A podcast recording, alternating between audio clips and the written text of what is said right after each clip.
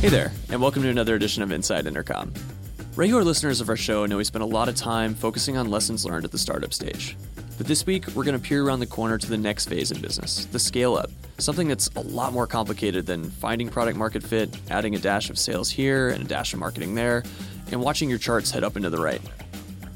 To give us insight into when and how to grow, our managing editor, John Collins, is joined by Joe Haslam. Joe's the executive director of the Owner's Management Program at IE Business School in Madrid, which is actually ranked by the Financial Times as the top school in Europe for entrepreneurship. His academic focus is none other than how to scale companies, something he's done quite a bit himself, most recently as chairman and co founder over at Hot Hotels. In his chat with John, Joe explains what pitfalls lead to premature scaling. If you have a terrible product and you set people up for huge expectations and then you don't deliver, they generally don't give you a second chance. How your users' expectations are going to change as you grow. That you need your early users to test everything from, you know, your, your, your technical scalability, how many users you can support at the same time, and also things like usability and stuff like that. Because, you know, as you grow bigger and as you get away from the kind of the early adopters, people are less and less tolerant to usability stuff that doesn't work. And the door scaling opens when it comes to hiring. When you get to a certain size, you can hire great people, but great people won't come to you until you're a certain size because they're like, I can't deal with the chaos. I need to have a certain things. I'm very good at my job, but I need to have this structure. If you like what you hear, want to catch more Inside Intercom episodes, subscribe to our show over on iTunes or your favorite podcast app. While you're there, we'd be forever grateful if you shout us a rating or a review. It really helps new listeners find the show, and we appreciate any and all feedback. And now, Let's hop into the studio to talk scaling with John Collins and Joe Haslam. You're listening to Inside Intercom. Intercom, making internet business personal at scale. Learn more at intercom.com. Joe, what's been your own journey to the point, I suppose, where you've gone from startups to now finding yourself looking at the issue of scaling companies? Sure. Hi, John, and, and thanks for having me on the program. Well, I guess I was one of those consultants who left a good job in consulting during the dot com time to, to go set up companies. And myself and five others, we set up a company called Marrakesh that went on in the end to raise $75 million. And the thing about it is, is that, you know, it was my first company and my first experience. And I was just looking at where all the money was going and I was looking at, uh, you know, where we were spending it. And, and we really didn't have a clue. I mean, I think we, we can be honest about that now, although the company still uh, exists today. And it just kind of got me thinking you know, there must be a way to do this that is is is less random and less haphazard. And as my journey has gone on, and I've founded now five, uh, six companies in total, including Marrakesh, in some ways I see some of the behaviours repeated. And one of the things that has changed in startups, in particular, with Steve Blank and Alex Osterwalder and, and Eric Ries, is that we know a lot more about how to start companies. Principally, this idea of getting out of the office. Principally, this idea of you experiment. You don't just lock yourself away in a room and then come up with a product and then you know think people will buy it. So we we've got a lot better in that. However, you know the world of scale up, which is what comes after startup, we're still kind of blind. I mean, there have been some theories. Uh, there's a guy Bob Sutton in Stanford University that's doing a lot of work in the area, but in general, uh, there isn't a lot known about scale ups. And you know the thing that we're finding is there's this kind of assumption that once you raise money, once you start to get bigger, that the time of survival is kind of over. But actually, it's even worse. It's even harder when you do startup. Because I suppose yeah, if you were to look maybe just at medium.com or Hacker News, you'd assume that like once you reach product market fit, you're home and hosed, you know, you just literally have to pour petrol on the flames and away you go. But I mean, as you found, you have to have a lot of things in place before you can scale it. So, you know, is it just a case of get to product market fit and then get some deep pocketed investors and away you go? Or like, what, what are the mistakes that people make in that transition from startup to growth phase? Well, you'll hear that. You'll hear which is kind of, you know, just add sales and marketing. Get to product market fit, just add sales and marketing. And, you know, that has worked for some people. And, and you know, we're still early on in the experiment. So maybe it's worked for some people in, in the short term, but mightn't necessarily work in the medium term. But what we're finding is really a number number of things. Well, the first thing is the whole product market fit. Um, Alex Schultz of Facebook famously says that that's the biggest mistake people make. They want desperately to have product market fit so much that they pretend they have it. I've drawn the analogy to getting married, uh, and it kind of generally causes a frisson in the audience when I've said it, which is like when you're getting married, you want desperately this to be the love of your life, and it all work out, and sometimes you overlook, you know, the as as uh, what you should famously do before you get married is put someone in front of a slow computer and see how they behave And anyone who can't survive that environment is probably not a good person to marry. But that's the thing about product market fit that, that you people want desperately to, to believe it's true. So they will look at the evidence that it's true but ignore the other stuff. But that's the first thing. And the, the big error then is this thing called premature scaling, which is that people believe that they have product market fit when they don't. And they add sales and marketing.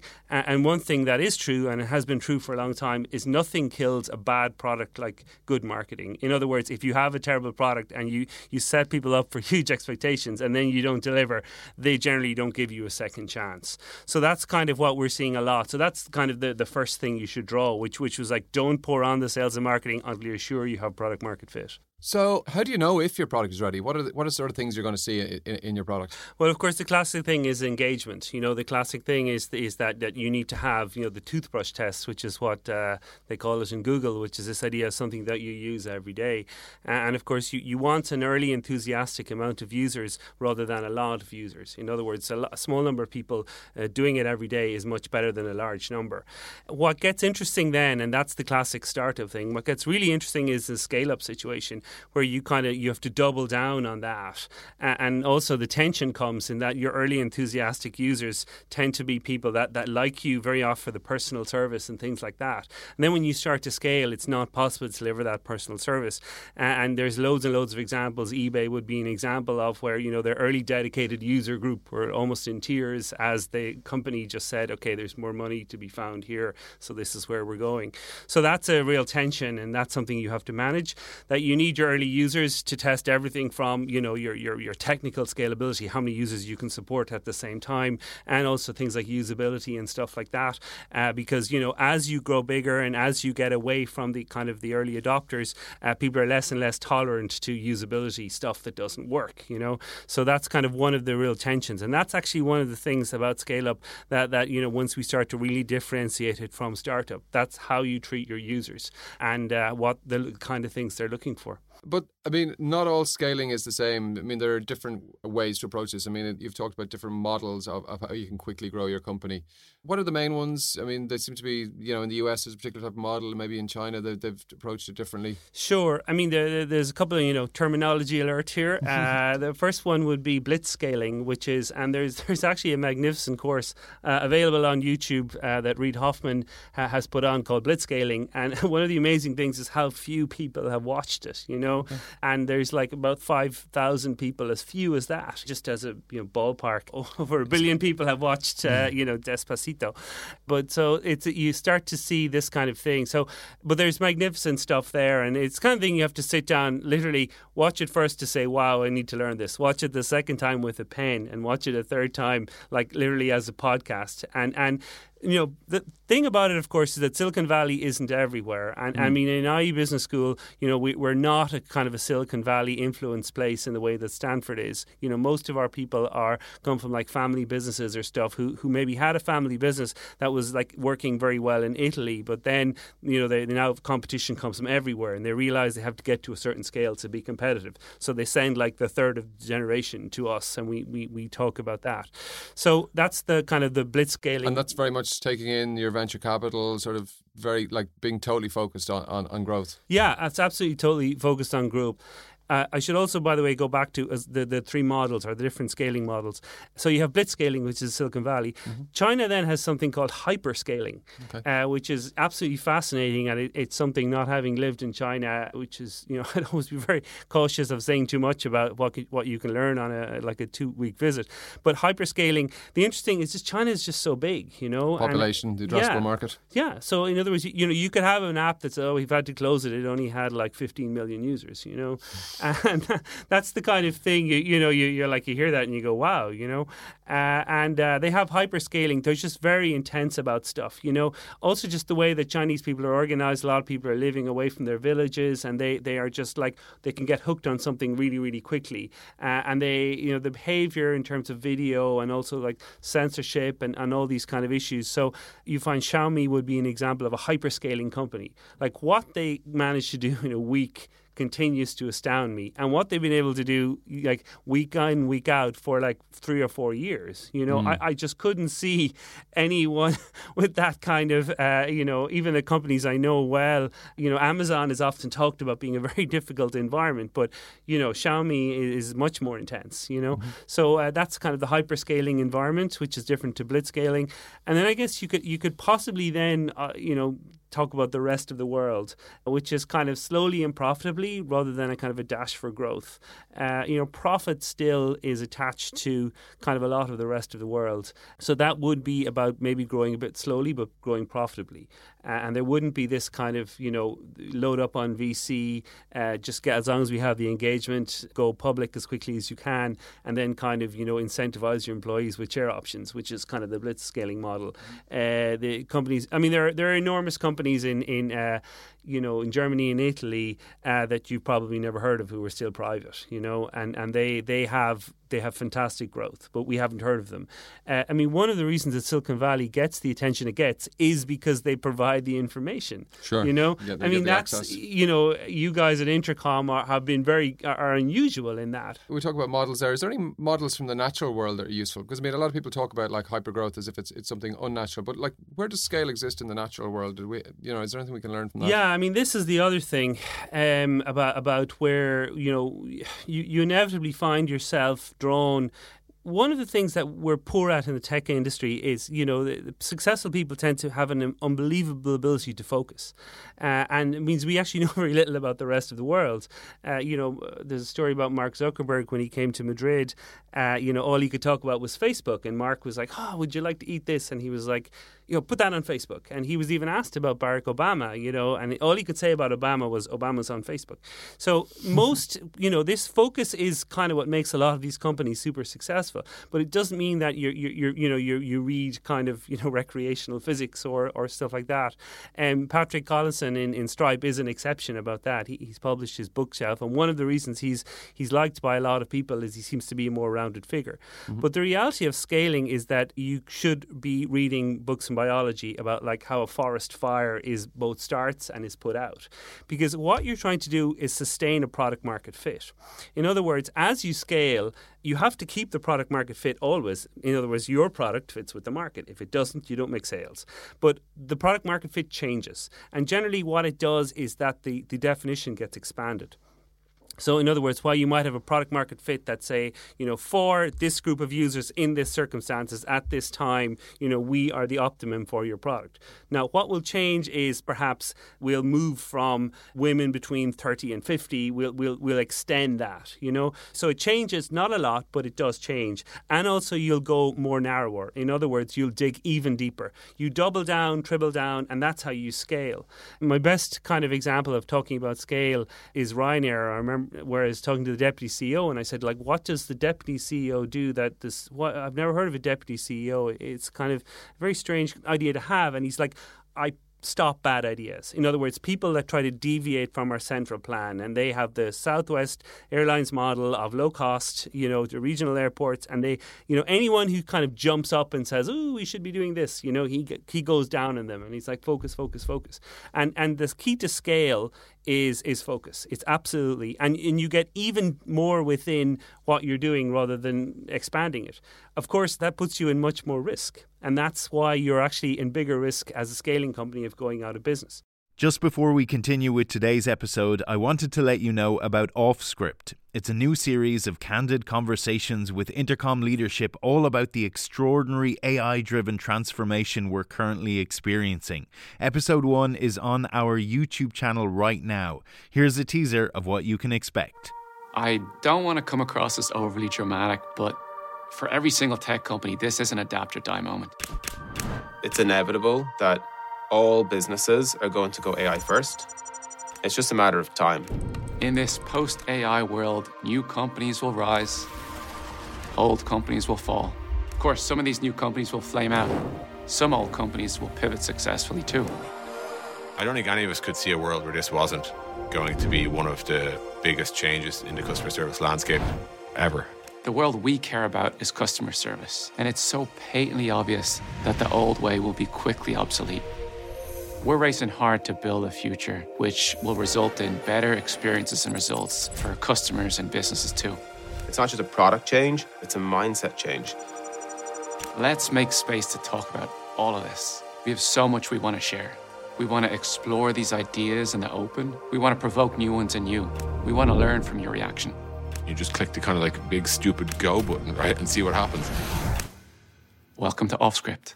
That's all to come on Offscript. The first episode is out now. You can watch it on Intercom's YouTube channel, and we'll bring you audio versions of the episodes right here. Now, back to today's episode. We've obviously talked about, you know, successful examples, but are there good examples of companies that chose the wrong path, maybe whose mistakes we can learn from? To my mind, I think straight away maybe of Lego in the in the noughties where they like just expanded way too far in terms of like away from the core toys and, and nearly went bankrupt, brought back from the brink. I mean, is there any other interesting examples? Well, there's also a thing that says that any company that, that just moves into a new headquarters, you should short them immediately. And Lego have just moved into a fantastic new head- headquarters. Changing your logo or moving into a new headquarters is, are shortable sure offences. Yeah, I mean, I, am going to talk about Uber, and that's because, of course, there's a professor in NYU who's known as the high priest of valuation, and he was very early on saying, look, the numbers don't add up. And, uh, you know, he was kind of criticised by it. Uh, notably, you know, Bill Gurley wrote a very good post post and, and made some good points, you know, which kind of talked about that they were creating a new category, so it's impossible to value something that's new.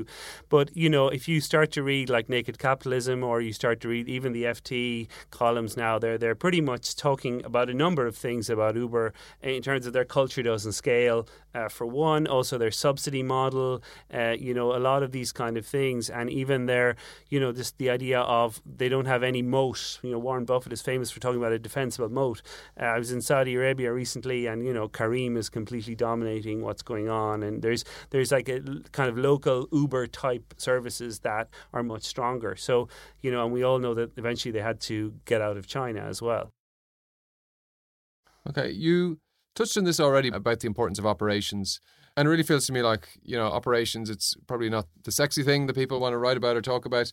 But, you know, surely there's a lot we can learn from other industries. I mean, operations has been cracked like the last 50, 60 years, like modern sort of management and, and, and stuff. What, what, what do you think the tech industry can learn that maybe you see often sure. being mistaken? There's, a, there's, you know, a kind of an almost total disconnect between operations and, and the, what they have spent the time that they have spent uh, kind of you know understanding how to fulfill and how to keep your demand flexible again they got you know uh, the, the model in, in, in startups is about demand uh, whereas operations is coming at it from a supply point of view.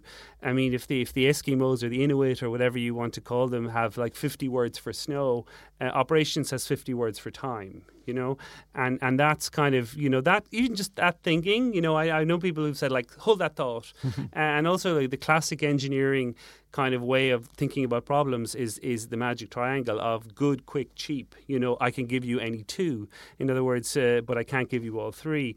and actually, the op- modern operations thinking is much more no, you, I can give you all three. You know, and Amazon being a, a kind of a huge example of that. So uh, you know, it, it's you talk about like the news vendor model, Little's law. Like there's all these laws that kind of talk about stress points in scaling, and that's what the magic kind of, you know, I know myself the feedback I get when I give a, a speech. People say, like, what number of people should I hire a HR person? Uh, you know, what number of people should I open an office? You know, and they ask you very specific questions. And there are, as yet, no answers to these. But operations have been at least thinking about these problems. And one of the things about Uber, of course, is that they have no operations. They have no COO, you know, mm. uh, which is another kind of, you know, you know, raging red flag. And one of the funniest things I see is, is people have talked to me about, okay, we're scaling up. What things do we need to do, and I've talked to them about like you know culture and things like that. And then I see pictures on Facebook, whatever, where they where some people are joining the company and how there's like welcome packs waiting for them. What happens to culture as you grow rapidly? You, you mentioned culture there. I mean, you, are you trying to protect your original culture, or do you just have to resign yourself to the fact that it's going to change? Yeah, I mean, there's there's there's a lot. The first thing is this idea of like hiring slowly, you know, and and then uh, particularly at the start. Um, and again, Patrick Collison in in the blitzscaling class uh, talks a lot about this. But um, I think he says your first ten hours or your first hundred because exactly. you're going to Yeah. You're going to hire from their networks, basically. What you need to do isn't so much hire the person, but hire the person who hires the person. Hmm. So that that works two ways. So if you want to build a good technical team, you get one technical guy, and then Pied Piper like will get all the rest. But also the point that Patrick was making was very much this idea that if you have to get the right ten people, because that's like a tenth of your company, and and that if you have the wrong person, they'll they'll set the wrong values. Um, there's another kind of interesting theory, which is the the Bill Belichick theory of you know do your own job. You know, in the Super Bowl, like if you have guys who are dreaming about like you know making the final play you know you'll never get to the final play. In other words like what's your job? And it's uh, literally you know they sit at this post you know make you know like Jose Mourinho says never cross the halfway line if you're a fullback uh, but you have this sort of notion of of do your job. And that's quite interesting as that's not so you know when you start up you just need someone who who's flexible and will do everything uh, but after a while you need people who'll do their job. And the reasons for scaling and one of the great things I found in comp- is that when you get to a certain size you can hire great people but great people won't come to you until you're a certain size because they're like I can't deal with the chaos. I need to have a certain things I'm very good at my job but I need to have this structure. So culture is is one of those absolutely crucial things and every every company has a culture. The question is whether you have sat down and created it. Uh, and that's so it happens whether you like it or not. and uh, like you know, you, you, sort of say to me like, I know that Joe, like uh, you know, brilliant, but it's actually a huge point. And it's like, is it written down? You know, is it is it acted on? Culture is defined as how people behave when the boss isn't in the room, and it's also defined, uh, you know, in, in like you know the, the worst behavior the boss is willing to tolerate. So you have all of these kind of things, but you know, the, the, there's this culture of how we do things around here. This culture of like never speaking badly to a customer, and and the high priest of this is Tony Hsieh in, in Zappos, and he's written a book about it and, and talks about that. You know, they used to interview people, and in fact, they used to send a Zappos uh, employee to pick the guy up in the airport in Vegas, and then he would like, you know, how you treated the taxi driver would tell you so much about how you would treat other people, and very often you'd get to the point then, and they, you know, they then then that would all be revealed, Scooby, Scooby Doo like, and uh, but that was the kind of thing that they did. But like, listen, culture is one of those things that that you know instinctively, uh, you know, the journey from can you stay as a founder CEO to like a, a Nasdaq's a CEO, mm-hmm. you know, and which is you know Anderson, Andreessen Horowitz are huge in the importance of that, and because the founder has a credibility, and losing a founder is not a good thing. You want to try and keep them, but but that's one of the things whether they get the importance of culture or not. That's a huge issue. Personally, I've never been comfortable with the whole unicorn tag. I mean, a billion dollar valuation. It's a nice round figure, but it's pretty arbitrary. But there's a big focus on them at the moment. But at the same time, there's clearly a lot of venture and later stage finance around. So, and you know, equity markets aren't that open to, to tech companies. What are the downsides, though, and or, or what are the things people need to think about as they're trying to finance scaling? I mean, it, you know, we, we you talked about the, the the blitz model. Is it the only way to go that you you, you need to get venture to, to scale? Well, I mean, the first thing is how you know you have to give how much of your company you have to give away. You know, I think Aaron Levie in, in Box it was down to about two percent by the by the IPO. Now he got out the IPO, and again he he. You know, I don't think he'll have any difficulty, uh, you know, paying the bill uh, if you go out for a, a, drink with him. But at the same time, you know, Amancio Ortega still owns 50, 59% of Inditex. You know, yeah. he built it slowly and, and, and, you know, had a different model. Uh, so that's the first issue, you're giving away your company. The second issue then is, I mean, I know myself in Hot Hotels, after we took a round of finance, we had calls from recruiting agencies, from like, uh, we even had people sending us yachts and, and all sorts of stuff. And, and uh, so it's hard to have that kind of discipline. So you know, the bigger you the bigger you get, uh, and then you also run into like um, you know, is is there enough of a certain kind of person? You know, like there's only a limited number of people on the planet, which is another thing we're sort of finding from operations. So I don't know. The unicorn thing is, I think, it's a very Silicon Valley thing, and and uh, you know, in Spain, for instance, where I live, you know, you have big companies on the on the, on the stock exchange, and you have small companies. What you don't have is a middle. The the real debate is in the middle.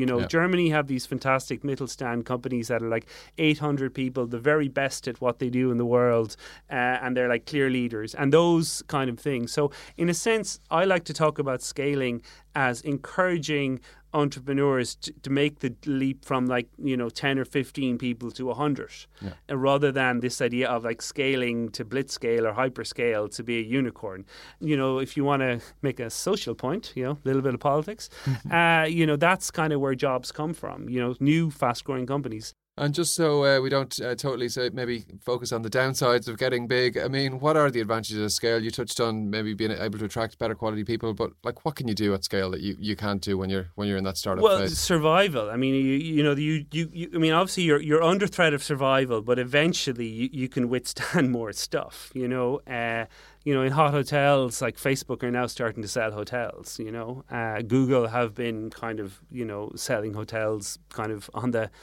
you know, indirectly for quite a mm. while. And you know, although Amazon tried to sell hotels and then stopped.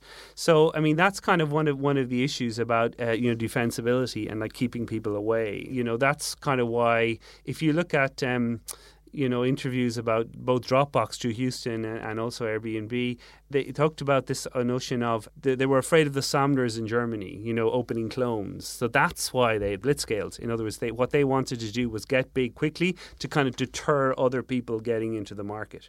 So that's the first thing, first reason you need to do this. The second, you can hire a better type of person who's better at their job. And the number one inhibitor to scaling is not lack of money or lack of talent, although they're clearly factors. It's bad management.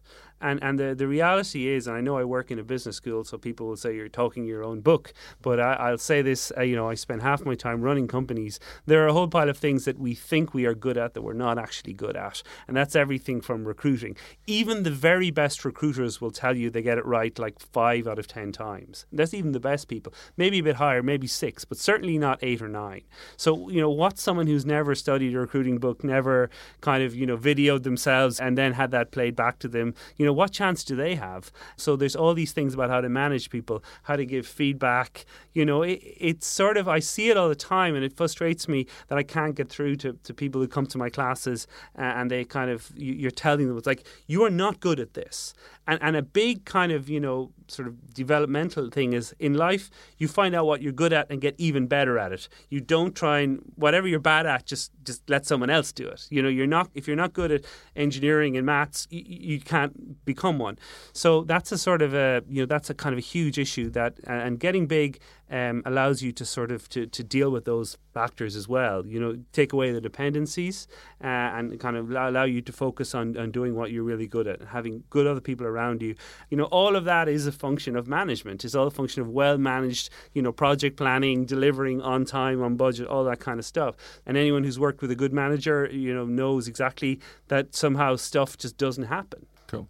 Joe, as you say, it sounds like a, a, good problem to have, as they say. Thanks for coming in and talking to us about the problems and challenges and also enjoyment of scale. Great. Enjoyed it, John. Thanks.